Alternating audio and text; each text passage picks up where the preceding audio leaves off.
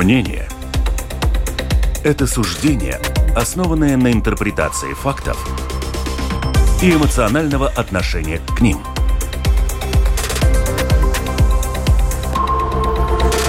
Открытый разговор с Ольгой Князевой на Латвийском радио 4.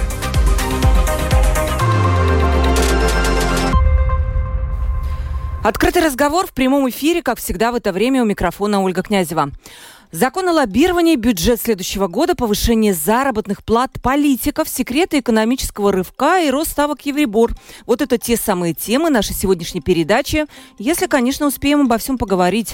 Как всегда, у нас сегодня замечательные гости. Дана Резница Озела, экс-политика, экс-министр финансов, автор налоговой реформы, по которой мы сейчас все платим налоги, но самое главное, заместитель председателя правления Международной шахматной федерации ФИДЕ. Здравствуйте, Дана. Здравствуйте. И сразу поздравляю вас с этой должностью от Латвийского радио, от Латвийского радио 4, от себя лично, и вот, наверное, от нашего второго гостя Сергей Снегирев, предприниматель и человек, как я называю, с аналитическим складом ума. Сергей, добрый день. Здравствуйте. Ну и, наверное, мы давно вместе с тобой поздравим, да? Да, Такая конечно. должность. Я, я слежу за шахматами каждый раз, когда человек э, из, из Латвии оказывается где-то там вот звездой в этом небосклоне. Вот это... есть и хорошие новости, не только скандалы, да? Мы как раз перед эфиром говорили, да, что сейчас за шахматами интересно следить, одни скандалы, кажется. Вот, но да, есть и классные новости, очень приятно всегда это видеть. Спасибо. О шахматах, к сожалению, мы не сможем поговорить мы, наверное, будем говорить все-таки о более серьезных вещах, об экономике. Э, продюсер выпуска Валентина Артеменко, оператор прямого эфира Яна Дреймана. Призываю наших радиослушателей писать вопросы нашим гостям по теме передачи. А, вопрос может быть любой, но лучше, конечно, по теме, потому что у нас э, такая сегодня строгая экономическая направленность. Телефон WhatsApp 2804 04 24. Еще раз повторю. 2804 04 24. Писать, а не звонить. Любые ваши вопросы. И также остается прежний способ lr4.lv. Кнопочка нажать, написать в студию. Нажимайте ее, пишите, и я увижу ваши сообщения буквально через секунду. Итак, начнем. Давайте начнем с горяченького. Я предлагаю, да?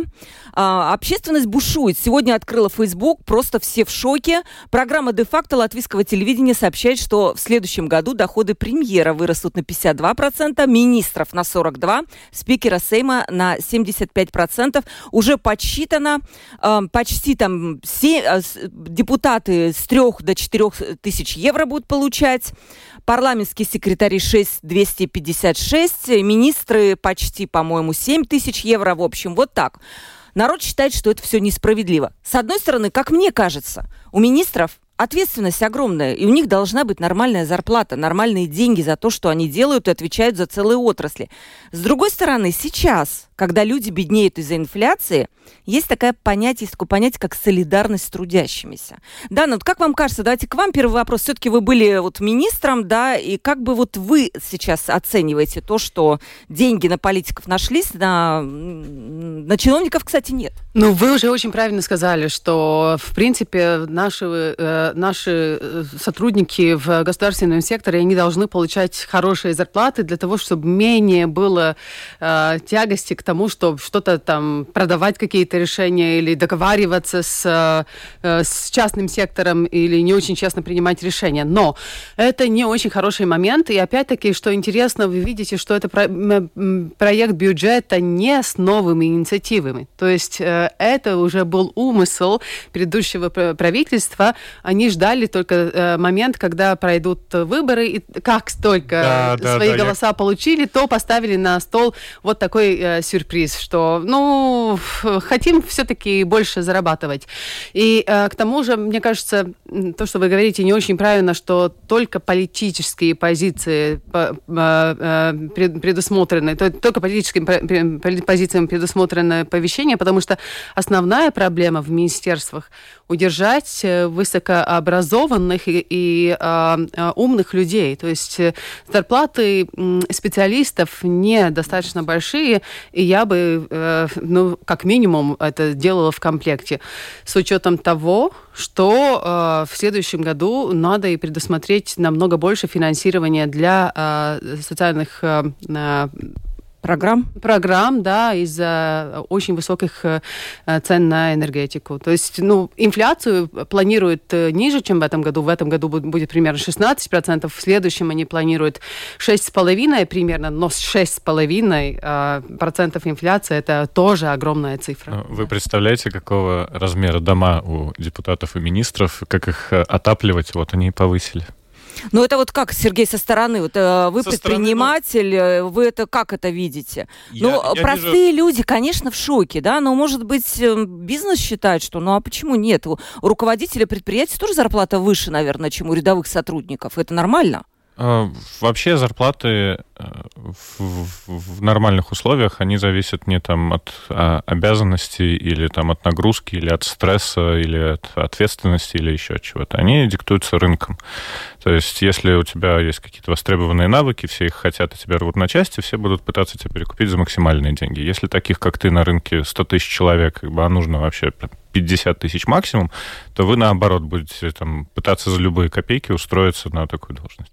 То есть абсолютно рынок. В политике, ну, вернее, не в политике, вообще в госуправлении за этим рынком приходится как-то следовать, потому что иначе мы действительно окажемся в ситуации, когда, вот говоря о специалистах, там сегодня айтишник может э, зарабатывать, такой средней руки, нормальный айтишник, может зарабатывать больше, чем э, министр, да, а в любое министерство, там, когда я смотрю, например, зарплаты на должность IT-директоров, э, ну, начальников IT-департаментов э, министерства, у меня глаза на лоб лезут. То есть сегодня абсолютно начинающий э, программист с опытом там, в полгода может зарабатывать больше. Ну и кто тогда пойдет туда? А потом вы спрашиваете, а почему у нас там весело бы не взлетает, почему у нас еще что-то не взлетает, почему у нас... В личном секторе не хочется только неудачи. И, и, и тогда, да, да, ну то есть угу. действительно, ну кто туда пойдет. И он, тот человек, куда пойдет, либо его вообще никуда не взяли, либо э, он рассчитывает как-то дополнительно заработать на этой должности, да, чуть-чуть э, параллельно, да, особенно там, где ты начинаешь там, привязываться к тендерам и другим коррупционным вещам. Вот про лоббирование поговорим в конце, наверное, получается. Мы обязательно поговорим еще. Я, я в этом плане спокойно к этому отношусь. Единственное, конечно, это абсолютно некрасивый фильм. Тут э, я согласен,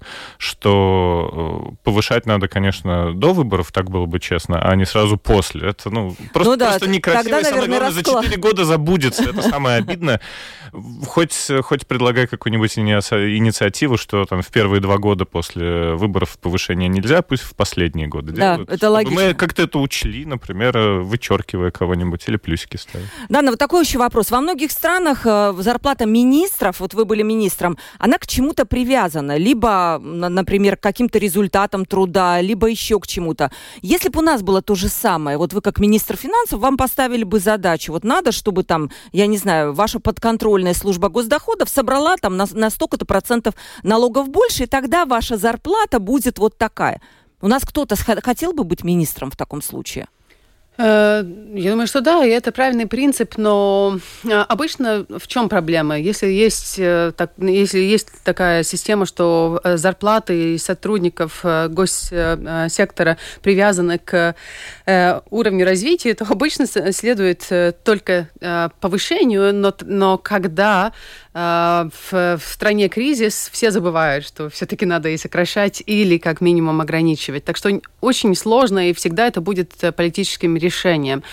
Но вот, э, но вот мне кажется, это правильный принцип, но то, что это в практике не очень хорошо работает, это, это тоже правда. Тут есть еще одна ловушка, да. на самом деле, заключающаяся в том, что если вы привязываете чью-то зарплату к какому-то конкретному показателю, всей, всем смыслом его жизни становится работа именно над этим показателем. показателем Причем да. именно показателем, я подчеркну.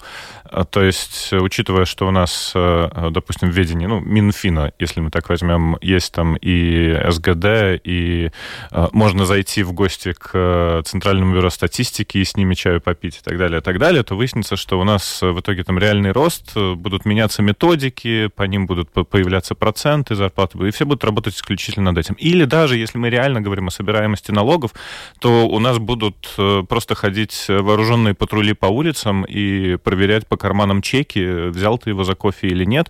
Это будет, конечно, очень здорово с точки зрения повышаемости налогов, но с точки зрения вообще того, как функционирует экономика и чем еще бы должны заниматься эти люди, зачем следить, это будет просто совершенно забыто. То есть вот этот вот перекос э, приоритетов, он мгновенно за этим последует, поэтому не, мне кажется, что не так популярна такая вот привязка к реальным показателям. Привязка к каким-то вещам типа средней зарплаты или еще чему-то, она существует, но тоже только для того, чтобы помогать этим зарплатам держаться в той же самой вилке, что и рыночные. Иначе мы просто будем там забывать время от времени их повышать или наоборот повышать. Социальные пособия, например, индексирование пенсии да, да, да, да, да. к росту mm-hmm. средней зарплаты. Так да. что, ну, вот Сергей сейчас говорил, мне все-таки э, показалось, что да, вот эта вот экономическая политика, когда вот, да, действительно можем гнаться за каким-то показателем, это как шахматы тоже. Когда в шахматах ты должен просчитать на много шагов вперед, чтобы понять, вот как это будет в конце. Так и, наверное, в экономике тоже, да, надо понять, что ты, какой закон принимаешь, и как он вот по цепочке повлияет на наше благосостояние. У нас вообще есть такие люди, которые могут это делать? Э, есть, например, Центральный банк Латвии, у них есть очень хорошая база экспертизы. Э, вот когда я э, ну, работала над налоговой реформой в 2018 году, они были той командой, которые дали лучшие знания, лучший анализ, даже лучшее по сравнению с тем, что могло произвести само Министерство финансов или об Министерстве экономики даже не будем говорить, то есть она намного слабее. Но не очень много и не очень сильная. В разных, в, э, раз, разный опыт есть в других странах, есть экономические институты, которые работают mm-hmm. в интересах государства, и любой политик может в любое время обратиться к ним. У нас, к сожалению, нет такой развитой практики, и, ну, в, в результате, конечно, наши политики не очень долгосрочные, и иногда не хватает и анализа. Давайте закон о лоббировании. Он важен, э, принят на прошлой неделе, на это уже заняло 15 лет. Я вот сколько работаю, столько я уже не знаю, сколько раз написала вот вообще какие-то статьи еще в печатной прессе, когда я работала, про этот закон. Но смысл его мне до сих пор не очень ясен, именно глубинный смысл. А смысл такой, чтобы наши радиослушатели знали. Лоббисты должны регистрироваться в специальном регистре – не встречаться с министрами в банях, ресторанах или с какими-то люд, э, людьми, которые принимают решения, а открыто прийти, написать заявление, что вот мы хотим, чтобы, например, и горные дома, и казино не закрывались бы и работали дальше. И тогда общество не гадает, связан ли, например, министр среды и регионального развития с игорным бизнесом, а видит прямо «нет, не связан» или «да, он связан». Как это все будет работать в маленькой стране? Да, давайте с вас начнем. Э, практически, я думаю, что э, это не будет исключать и неформальные консультации, потому что э, в, в целом мышление общества должно меняться, и тогда даже закона не, не, не понадобится, что не баня то место, где надо переговоры официальные вести политику. Э, я знаю, что этот э, проект уже в, э, на столе или в, в, под столом стоял долго. Я, мне кажется, больше, чем 10 лет назад, когда стала депутатом, уже, мне кажется, старались его продвигать. Но вот из-за этих очень практических вопросов все время нельзя было принять решение. Но как вы это понимаете? Вот, вот как он должен работать? Ну, То может... есть, вот вы министр, приходит к вам Сергей, да? и хочет что-то там, я не знаю, там какой-то сниженный НДС э, пролоббировать. Как правильно Сергей должен, согласно закону, действовать и как неправильно? Ну, твое мнение будет иметься, иметься, име, иметься в виду и, э, может быть, огла оглашаться в э, нашей документации министерства как официальная, ну, официального инициатора э, идеи. Uh, но как, как я говорю, это не, исключ... не будут исключать и неформальные контакты. То есть потом, после э, встречи в министерстве с Сергеем, пошли в ресторан и там еще раз обсудили. Только уже детально. То есть я так надеюсь, получается. что нет, но просто я думаю, что одним законом просто нельзя это все поменять. А это надо это, вообще? Это именно, именно то, что я вот хотел добавить, то, что весь же, ну, законы это же не, не, не какие-то вещи, которые дают стопроцентный гарантированный эффект немедленно. То есть мы, не, мы можем теоретически принять закон о том, что Солнце встает на Западе, но оно от этого там, вставать не станет. У нас вот мы принимаем закон, который идет э, в разрез с нашей политической культурой, которая годами складывалась, и эта культура не поменяется от этого закона за месяц или за, за год или даже за 10 лет. Можно США... сравнить с, с этими знаками э, дорожными, да? Да, отлично. В, в, в, в начале 90-х, ну, даже если было ограничение 90 километров в час, все ездили как э, сумасшедшие. То есть э, очень часто было, э, было превышение скорости знаки не поменялись, общество поменялось, и тем, те, то, то же самое на улицах, э, те же самые знаки, но просто мы ведем себя по-другому. Также, ну, мне кажется, с да. этим законом. Вопрос США... маленькой страны, понимаешь, когда США имеется в виду, там все понятно, огромная страна, я, там я, не могут друг друга все знать. Я про, mm. про историю хотел сказать, что в э, США культуре лоббирования 200 лет. Да. 200 лет. В Европе вообще, там, даже то, что называется старой Европой, культуре лоббирования, ну, дай бог, там, 30-40, может быть. То есть где-то в 80-е, скажем, это начался вообще подниматься вопрос, где-то в 90-е начал шевелиться на уровне комиссий, в 2000-е начал приниматься какое-то законодательство, какие-то фреймворки на уровне Еврокомиссии, там, Европарламент что-то начал голосовать. Потом это начало спускаться сюда и так далее. То есть это очень новая история, и у которой еще нету э, никаких ни хороших практик, ничего. То есть вот в Литве есть такой регистр. Знаете, сколько в Литве компаний зарегистрировано? Сколько? 25. Ну, представляете. Это, мало, правда? Это, наверное, одна десятая процента от тех компаний, которые там должны быть.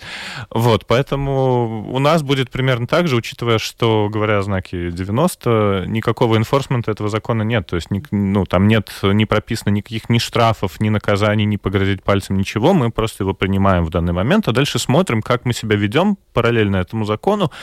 И на основе вот этого опыта и анализа будем пытаться дальше придумать, как, как нам жить. Хуже там точно жить. не будет, потому что Хуже не будет, у нас ну, такая система социального диалога в Латвии развилась, то есть государство, правительство всегда, когда принимает важнейшие решения, всегда консультируется с работодателями, да. например, с Аротбедрибс, как да, профсоюзы. с профсоюзами. То есть уже есть хорошая практика, и если можно расширять таким образом э, круг общения и э, не, некоторые компании или организации получить официальный статус лоббиста, э, который как-то в позитивном э, смысле воспринимает. Пока вот он в негативном больше то, воспринимается. Ну, две головы лучше, чем одна, три-четыре еще может быть лучше Но для, для хороших Потом решений. можно надеяться на конкуренцию, на то, что, скажем, если я свою компанию записал в лоббисты, и это все официально, и я показываю, что вот смотрите, мы чуть ли не при камерах сели и поговорили, принесли свои предложения и так далее, а потом всплывает, что тот же самый какой-нибудь там замминистра э, сидел в, в, в, там, хорошо в бане, мы все время используем это. Я, я, я не знаю, у меня нет опыта ведения важных переговоров в, в банях и саунах, но, вероятно, это э, как-то работает. Э, так вот... Еще э, в гостиницах ведут. В гости... Ридзена. Это мы помним, да. Если вдруг это где-то там всплывает и так далее, то это чуть больший скандал, потому что сейчас, до закона, мы не можем сказать, это окей или не окей. Ну, мы можем сказать, конечно. Ну, это понятно, как, что как бы, не окей. Это, это на уровне понятия. Это, а для кого-то окей, а кто-то там вообще всю жизнь так э, бизнес ведет, и то, что, то, что он туда партнеров приглашает, это нормально, а то, что он пригласил вдруг не, не, Если внезапно еще и политика. частный сектор или ты политик. Это, это точка зрения. А сейчас она у нас будет написана черным по белому, это там красная линия, там, громкое слово слова сегодня будет проведена, и мы будем понимать, заступили за нее, не заступили. И потом, может быть, где-то линию подвинем, может быть, там правила какие-то. То есть все правильно, да? Да, это, это шаг в правильном направлении, просто не ожидайте от него никакого немедленного эффекта. Да. Дана, еще такой вопрос, завершая эту тему. Лоббисты в Латвии, вот вы были в этом, в, в, во власти. Кто это? Я вижу, вот сельскохозяйственные организации бьются за этот сниженный налог на добавленную стоимость еще годами. Н- ничего министр финансов стоит как скала. А вот и горный бизнес, раз у него что-то там получилось. От чего это зависит? Вот как ты умеешь э, что? Договориться, доказать, а может быть я не знаю, нужно иметь какие-то связи на уровне родственных. Частично и, и частное мнение, политическая позиция министра, его партии, то есть есть отрасли, которые да, хочется поддержать, ну, например, зеленые христиане всегда будут заступаться за организации сельского хозяйства. Это нормально, да. А, если они при власти, то у таких организаций лучше шанса получить э, какие-то э, льготы или э, поддержку. Ну, например, сниженный налог на добавленную, добавленную стоимость овощам и, фруктам. Mm. То есть много лет от, об этом говорили, но в конце концов, когда у нас было Министерство финансов и сельского хозяйства, э, общими силами и с этими организациями удалось принять это решение. Ну и убедить чиновников, которые всегда перед этим были против, потому что политическая власть не поддерживала. Вот это хороший пример, мне кажется. Э, хуже, если это и это все было открыто, то есть публично мы дискутировали, давали аргументы, боролись, э, иногда и э, в громких тонах, в министерстве кабинета, кабинете, но э, результат был, и, и все было четко и понятно. Хуже, если это какая-то частная инициатива премьер-министра, где он или она э, договаривается с предпринимателем без публичных дискуссий, без понятной выгоды в общем отрасли или, э, или народному хозяйству, но только в выгодах одного личного... А вы знаете такие случаи? Ну, э, у меня такого опыта частного нет, потому что я никогда не работала в интересах одного, одной группировки или какого-то частного или юридического э, э лица, но мы же видим скандалов э, в, в сфере строительства. Это ну, один да, картель, да? Неприятный а, да. пример. Но, кстати, кстати, это еще один момент, который должен быть прописан в законодательстве или будет в какой-то момент прописан законодательство лоббирования, но в том числе регулирует э, так называемые периоды э, охлаждения cooling когда ты был политиком или работал где-то в госуправлении, то ты не можешь стать лоббистом в течение, например, ближайших ну, да, двух логично. лет или пяти mm-hmm. лет или чего-то. И наоборот, да, то есть ты Э, не можешь прийти из э, бизнеса в политику, и в твоем регистре лоббистов не может появляться твой предыдущий бизнес, например, и так далее. То есть эти вещи тоже хорошо бы прописывать и видеть для начала, хотя бы, чтобы просто ну, публика видела и знала, и на выборах свои там галочки поставила и бюллетени кинула. Дальше должны ли за этим следовать какие-то санкции? Ну, это там мы посмотрим, куда мы к этому приедем. Но вот эти все вещи, их нужно просто, ну, как-то описать, договориться о правилах игры, чтобы не сидеть и потом не спорить. Кто-то говорил, я не знаю, я там, типа, всю жизнь вот там по баням встречаюсь, там так комфортно, прохладно, не, наоборот, не прохладно, а так... Э, расслабляет, да. Да, как это, в теплой расслабленной атмосфере, да, мне так, например, приятнее не знаю, почему вот тут э, госпожа Резница Ожила считает, что это не камильфо, да, то есть вот э, э, и для меня, например, тоже супер странно, но вот давайте как-то уже пропишем, договоримся, и тогда будем понимать, что окей, что не окей. Это самое главное, это действительно шаг в правильном направлении. Вернемся через секунду. Открытый разговор на Латвийском радио 4. Открытый разговор, мы говорим про экономику. Ну, тут даже трудно выделить какую-то одну тему. Мы говорили уже про лоббирование и про эм, зарплаты чиновников, почему они сейчас растут, не чиновников, политиков, я поправлюсь сама. У нас в студии Дана Резницы Озела, заместитель председателя правления Международной шахматной федерации и экс-министр финансов, а также Сергей Снегирев, предприниматель и человек с, с аналитическим складом ума. Вот. Теперь экономический рывок. Почему мы об этом говорим? В пятницу у меня была предпринимательница из Латгалии, дама тоже с активной жизненной позицией. И она, конечно, очень много критиковала и вообще, что Латгалию забыли, и э, вообще там ничего не происходит, рабочей силы нет. Я у нее спросила, нужен ли разный налоговый режим, скажем, для Риги, и более отстающих регионов, чтобы налоги были разные. У нас же разные налоги для разных зарплат для людей. Это вы, кстати, придумали, что если человек больше зарабатывает, тогда он больше платит налогов. Если человек меньше зарабатывает, то у него маленькие налоги. А почему нельзя такой же принцип сделать для регионов? Можно, но я, в принципе, э, не очень поддерживаю такую, такую идею, потому что тогда получается, что мы э, поощряем нелегальную регистрацию предпринимателей в, в этом регионе. Это не будет означать, что они реально там будут работать и создавать рабочие, рабочие места.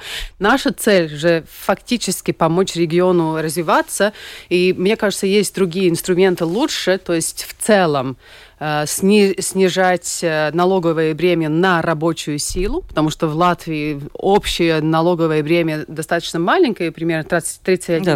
Но э, в то же самое время налог на рабочую силу один из самых больших э, в, в Европе. То есть я, я тоже, то есть сама уже вижу, что я э, один из самых дорогих сотрудников ФИДЕ.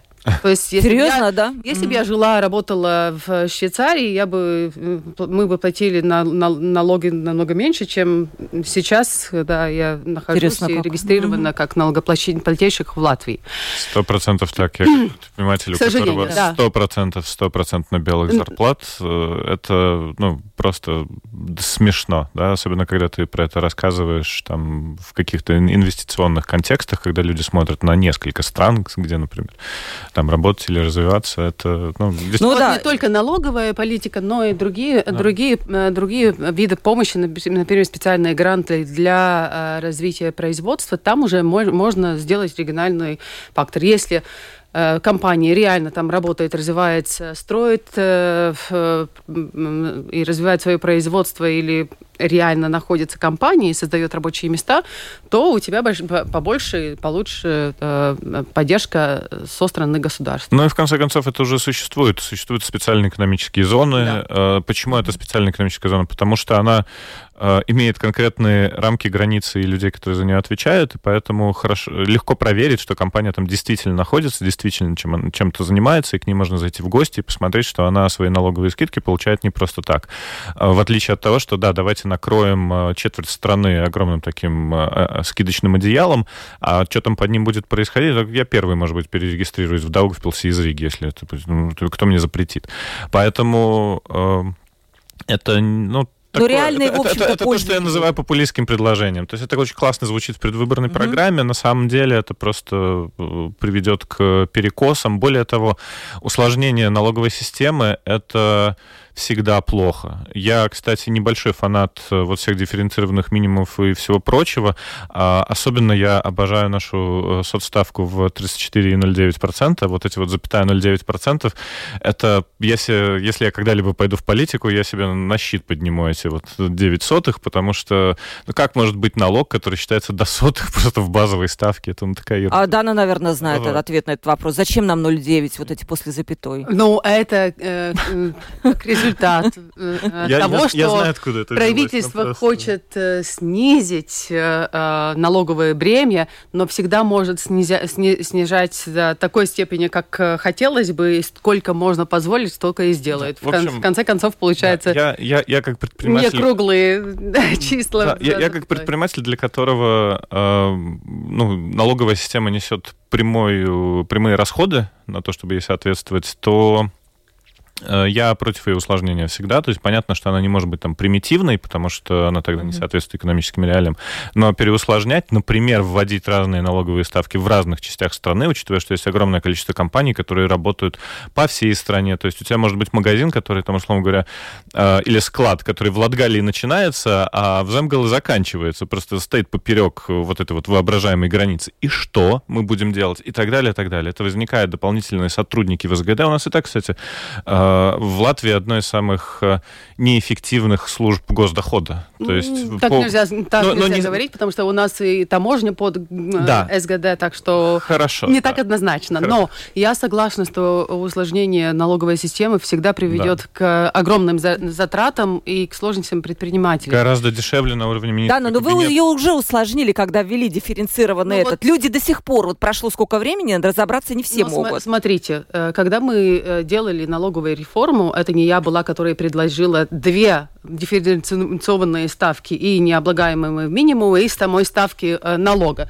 То есть в парламенте уже решили, что это правильно. И когда не была за то, что у нас двой, двойная прогрессивность. Хотя я за прогрессивность, но да. не двойную. Это просто чересчур сложно. И если бы у меня была возможность э, э продолжать работать, это было первое, что я бы исправляла. То есть, то есть что-то одно убрать, да? Одна, одна ставка. Уравнять. да, да, да. И э, дифференцированный необлагаемый минимум или наоборот. Но две просто с ума можно сойти э, не только э, предприниматели, но особенно их бухгалтерия. Да просто объясни сотруднику, ну, какая вот... у тебя будет зарплата. Нет, это невозможно. Да, Нет, и, это... Посмотрим в конце года. Вот и предыдущее правительство, помните, какими флагами они приходили, что они будут все исправлять, то есть все станет легче.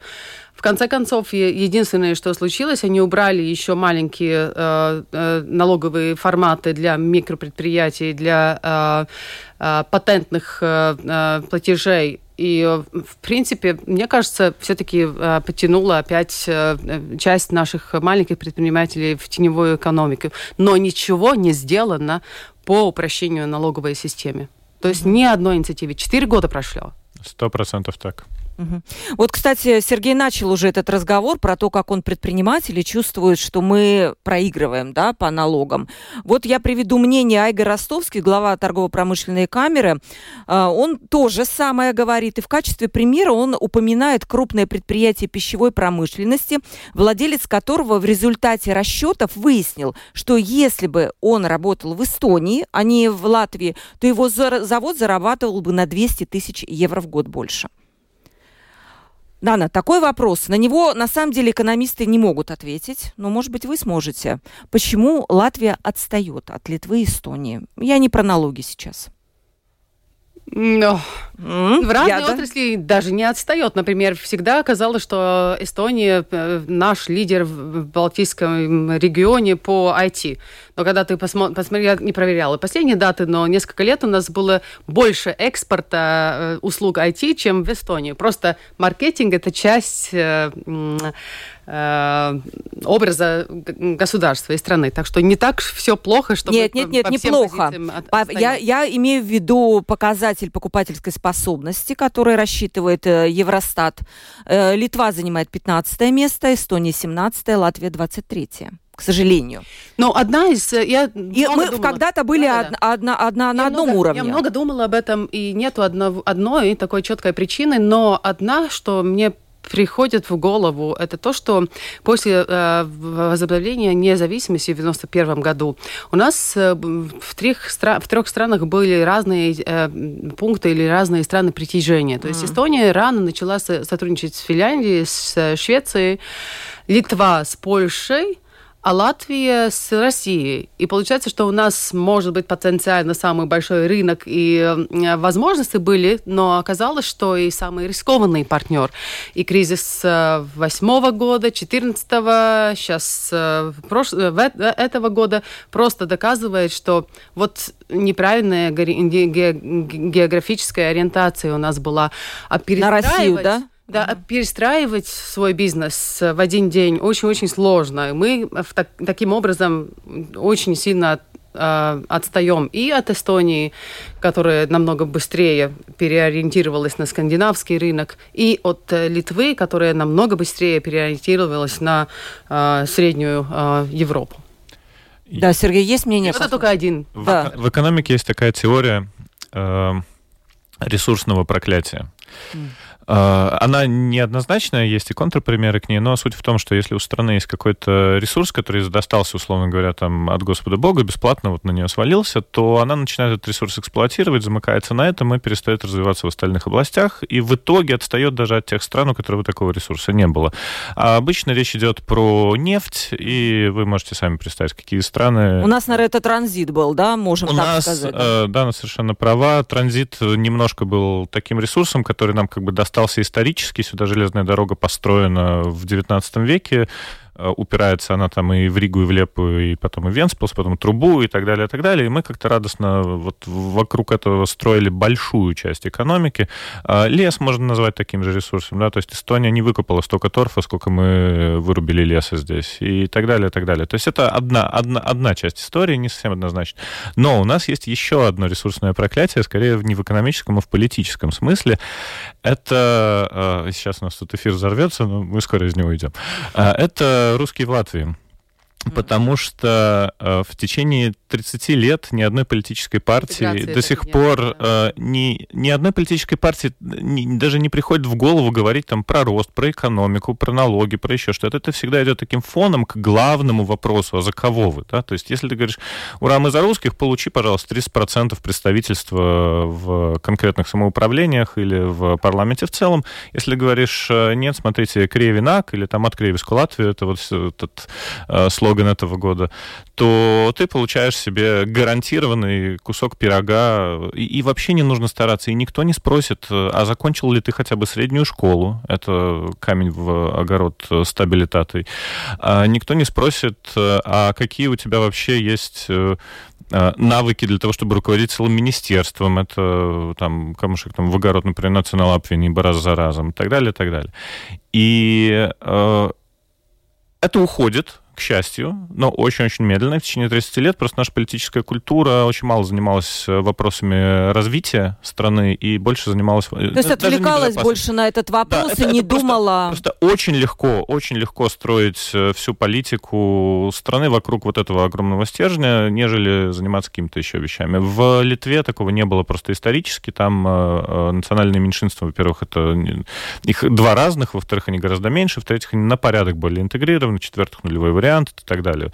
В Эстонии э, тоже не так критично, как у нас, хотя ситуация была в чем-то похожа. То есть у них э, центристские партии все равно вылезли как, как скорее как центристские, нежели русские и так далее, и так далее. То есть мы... Это, это еще одно такое вот э, наследство просто исторических обстоятельств, в которых сложно там показывать пальцем там и, и, и э, винить совершенно понятные действия латвийского правительства в начале 90-х. Как бы я совершенно могу понять, почему так было. Совершенно понятно там и там все остальное. Поэтому это одна из причин, почему мы отстаем, и чем скорее мы перестанем танцевать вокруг вот этого вот э, идола или там памятника или еще какой-нибудь там э, абсолютно ненужной ерунды, тем быстрее мы вернемся назад на те рельсы, которые нам позволят хотя бы не отставать каждый год от э, Литвы и Эстонии. То есть мы уже не, не говорим даже про то, чтобы там догонять или ориентироваться на какую-нибудь другую страну. То есть мы уже вот в этой тройке, э, мы в позиции э, отстающих. Так да, что... это, это очень интересное мнение, которое я не, не, не слышала, если честно, до сих пор. Но я общаюсь с экономистами, общалась.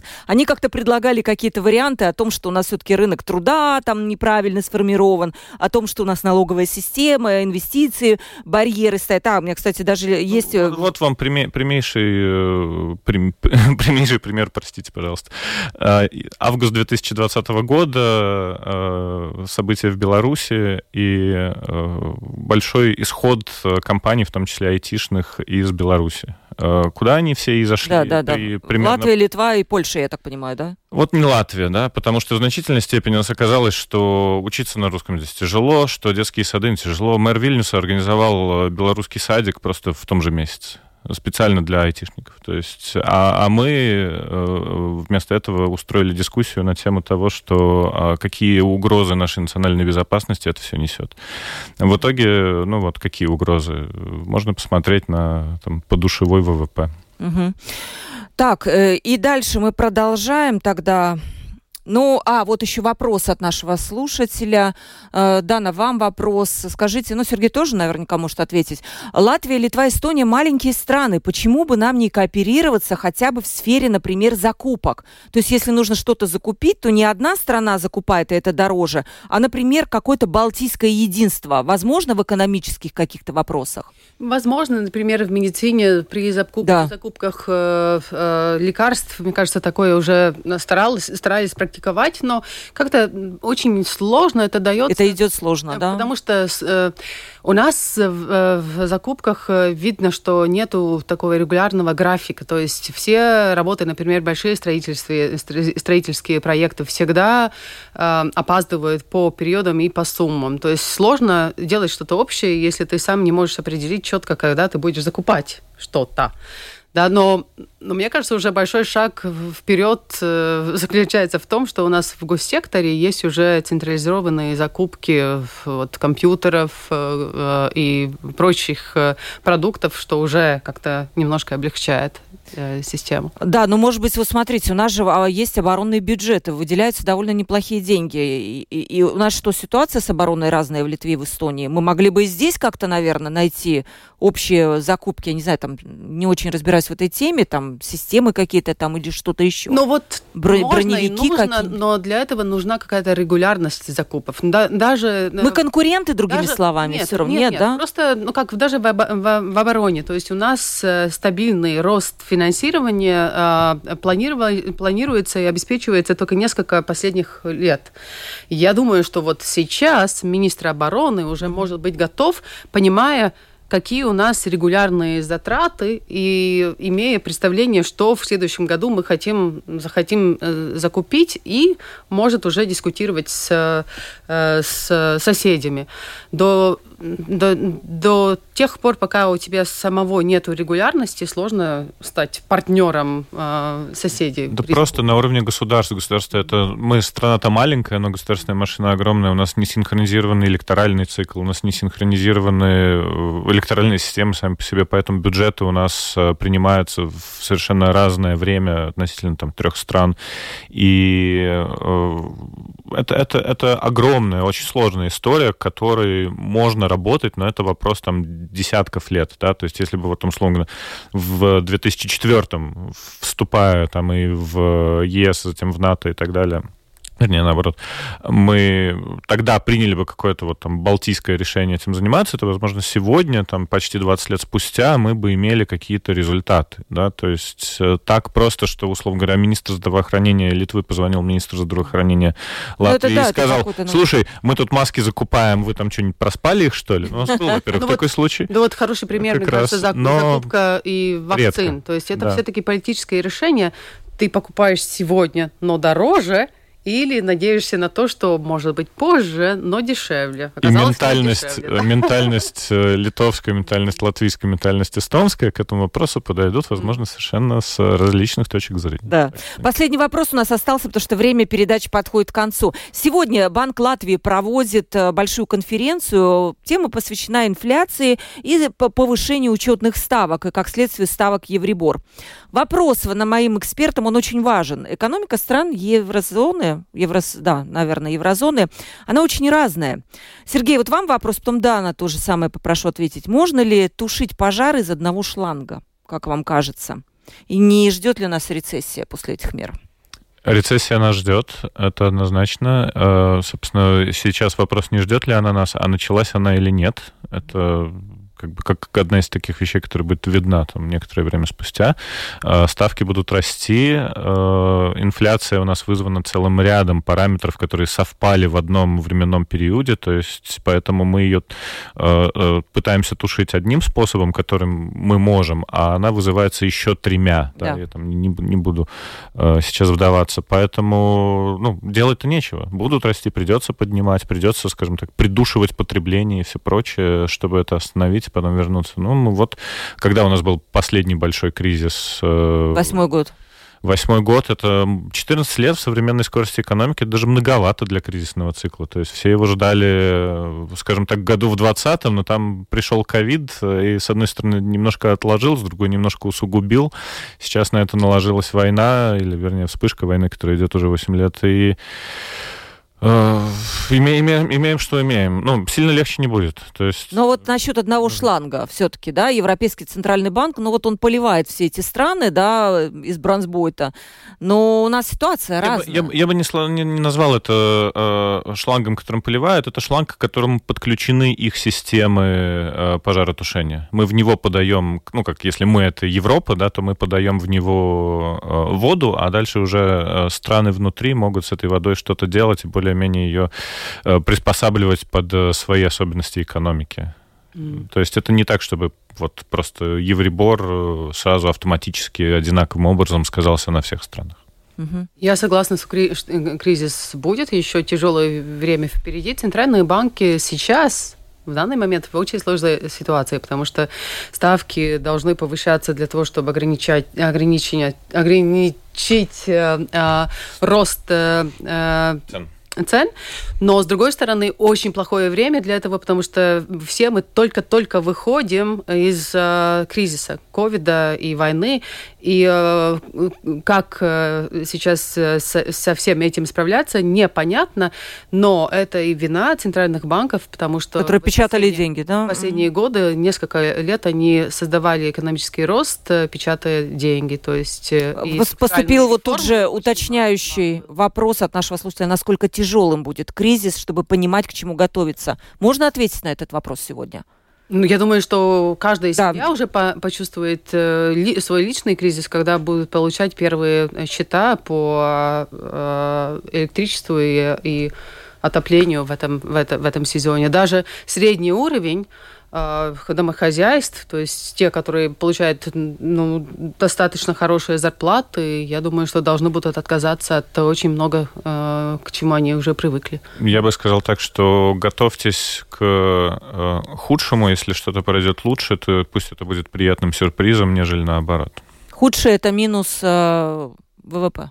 Э, это не минус, ну, хорошо, минус ВВП у нас не будет. Не будет. Просто в один процент, условно да, рост говоря. планируется в следующем Но я бы скорее волновался за стоимость э, электроэнергии и отопления. То есть, если вы посмотрите на там, свои счета за прошлый декабрь, просто поднимите их, там у вас будет там, за какую-нибудь там двухкомнатную в Пурсамсе там 150 евро, например, да. Представьте, если вот вам придет 450 евро, да, то есть что вы будете с этим делать? Вот mm. куда вы пойдете и... Ну, обещали же помощь. Произойдет? Рост ВВП государства на 1%, но все-таки планируется на, на следующий год. Это не означает, что будет рост благосостояния э, домохозяйств. Наоборот, качество жизни будет падать, потому что доходы не повышаются настолько быстро, как э, расходы. Э, а, один хороший пример – электричество, то есть ну, все получаем там в три раза больше. То есть не 30%, в три раза больше даже. Ну, обещали помощь. Я надеюсь, что она все-таки будет эффективной, как нам обещал премьер, который, возможно, возглавит и следующее правительство. Все-таки будет смотреть по ситуации. Вспомните и... Э, март 2020 года, всю помощь, которую тот же самый ровно премьер в точно такой же кризисной ситуации, которая была видна издалека, но тем не менее пришло достаточно неожиданно. Э, как эта помощь оказывалась? То есть, да, она действительно оказывалась, но э, механизмы и процесс выстраивались на ходу и работали очень не классно. Мы про это, ну, там, не знаю, мои можно посты поднять двухгодичной mm-hmm. давности. Эм, поэтому, опять-таки, рассчитывайте на себя, готовьтесь к плохому варианту. Если он не случится, ну, здорово, значит, э, вы молодец. Да? Это гораздо лучше, чем сказать, ну... Сергей, я не хочу вот на такой ноте заканчивать передачу. Что это? Готовьтесь к худшему. Давай что-то позитивное все-таки. Ну, позитивное. Да, а, давай, вот я все-таки люблю на позитивное. На, наша зима это сколько там? Месяцев пять, а потом снова лето. Все будет нормально. Все будет нормально, и я думаю, что, конечно же, трудности будут, и наши гости это подтвердили. Я их сейчас еще раз представлю. Дана Резницы Озеле, а, заместитель председателя правления Международной шахматной федерации ФИДЕ и экс-политик, экс-министр финансов. Дана, спасибо вам большое вам за то, спасибо. чтобы нашли время в вашем плотном графике и пришли к нам в студию. Сергей Снегирев, предприниматель предприниматель и человек с аналитическим складом ума. Сергей, я просто вот благодарю вас. Сергей, да, был у меня на передаче впервые, да, она уже была в открытом вопросе. Я очень рада, что у меня появился вот такой интересный пул гостей, новые люди появляются. Спасибо, Сергей, большое. Спасибо моим гостям за прекрасный разговор, за тем, за, спасибо тем, кто задавал вопросы, продюсеру выпуска Валентине Артеменке, оператору прямого эфира Яне Дреймане и Ольга Князева. Прощаюсь с вами. Завтра в 12.10 продолжим наш открытый разговор. У нас нет запретных тем, у нас нет цензуры. Всем пока.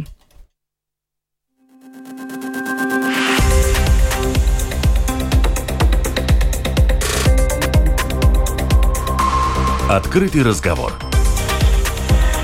Площадка для обмена мнениями по самым важным темам с Ольгой Князевой на Латвийском радио 4.